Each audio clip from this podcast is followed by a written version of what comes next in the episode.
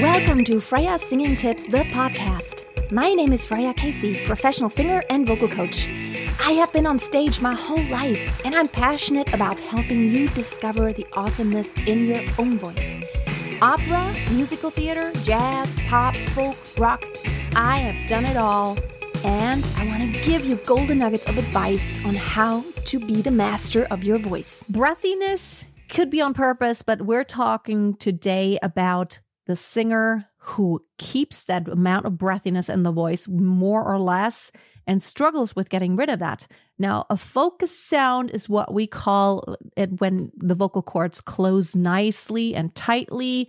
There's no air escaping. A breathy sound always means there's some air escaping that is not being translated into the pitch that you want to sing. So, la, all the air is translated into pitch. La. There's air sound, which means the air escapes, and you just hear that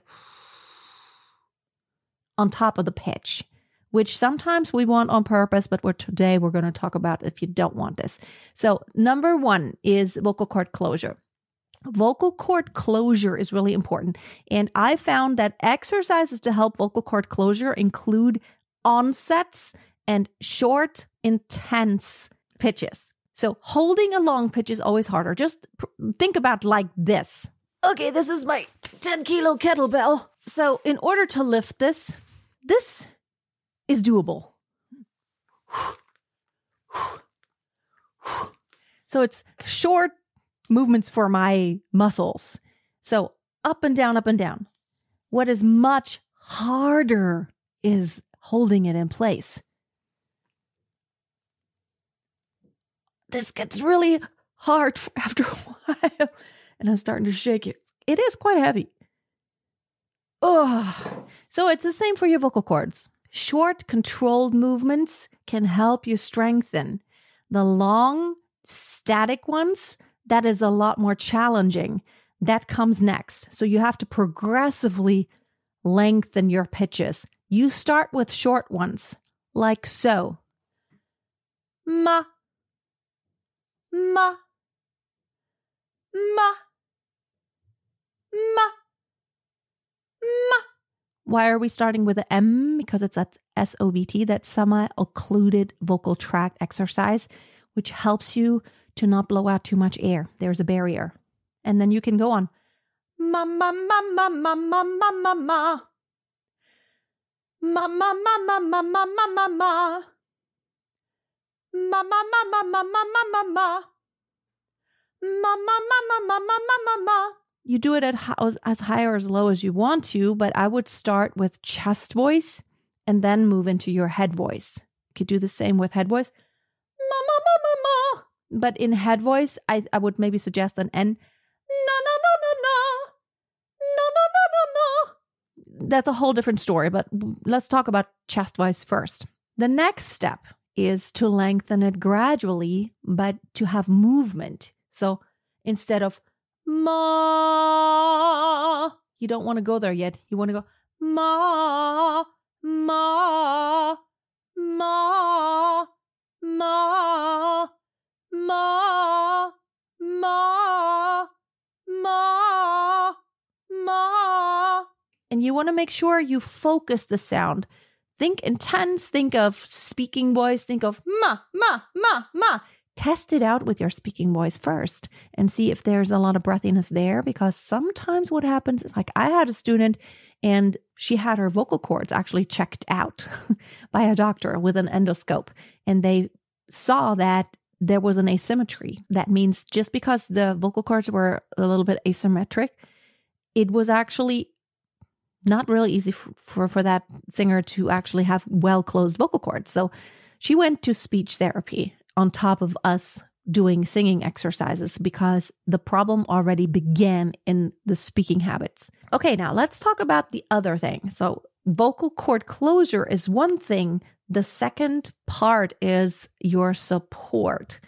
If you don't really use your support, you don't control the air that comes out, and you may just let it escape, which then adds to the breathiness sound. So, let's just practice with the straw. And I don't have one right now, so I'm just going to use this. This goes for a straw. Okay. Just pretend this is a straw and then go pinch the straw if you have one like that's made of plastic or paper. Pinch it to where it's not completely shut, but leave a little opening. We want to create a resistance, or if you have one like a really thin straw. And then you go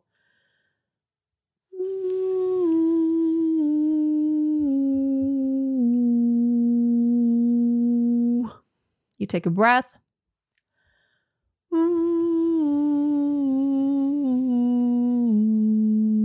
What you can also do is take that straw and uh, then blow into a bowl of water. The bubbles will indicate to you how evened out your airstream is. You can see how much air is coming out, and your goal is for just a little bit of air to come out. Now, the air will now be that resistance that we do when we pinch the straw. And the bubbles are sometimes a really good indicator. You can visually, you can also hear it, you can see how the air flows. It's a good indicator. So you do a few exercises like that, and then you start moving on, and then you go to the humming. There's less resistance than pinching the straw, but you want to have that same feeling of you're using that support. It's almost like you're going against something, you're not quite letting it out. It's almost like, no, I don't want to let it out. That same feeling you want to recreate. Mm-hmm.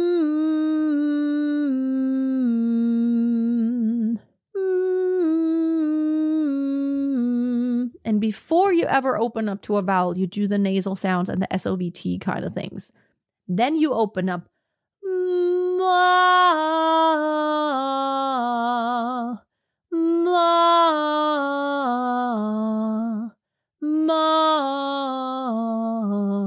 Now remember that the lower you sing, the more okay it becomes to actually have a breathy sound.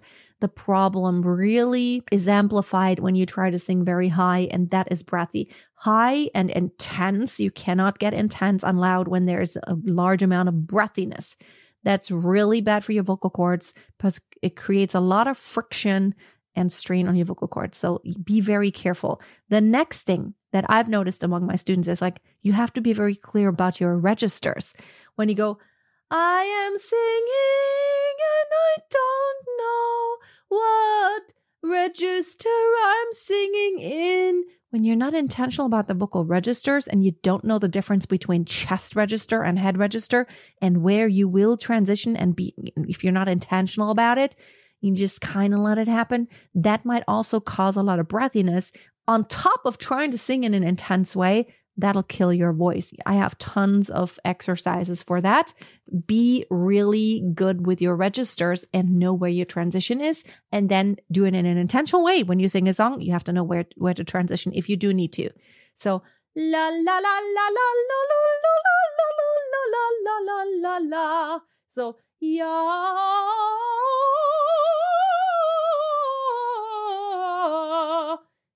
You have to transition. And lastly, coming back to our support and the weight, let's do this. Okay. So probably the 10 kilo one is a bit too much. but what you can do in order to make sure your support is activated, you can actually lift a weight while you are singing a phrase. Let's try to see if I can belt.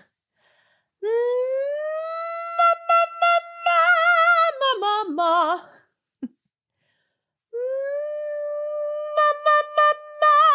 mama. Just trying to lift this will activate my support. There's no way I can lift this without a strong core. You can also stand against a wall, make sure you don't slouch. You want to have a, you know, nice upright torso. Push against a wall really hard, not compromising your posture, and then try to belt out or try to sing out. That will activate your support. You can also try a plank position which could be really helpful. One thing's for sure when you're in the plank position, there's no way you don't have an activated support because your core is hard at work. This is good for practice just to be more aware of your support. So let's recap vocal cord closure, support and just strengthening the muscles that are involved.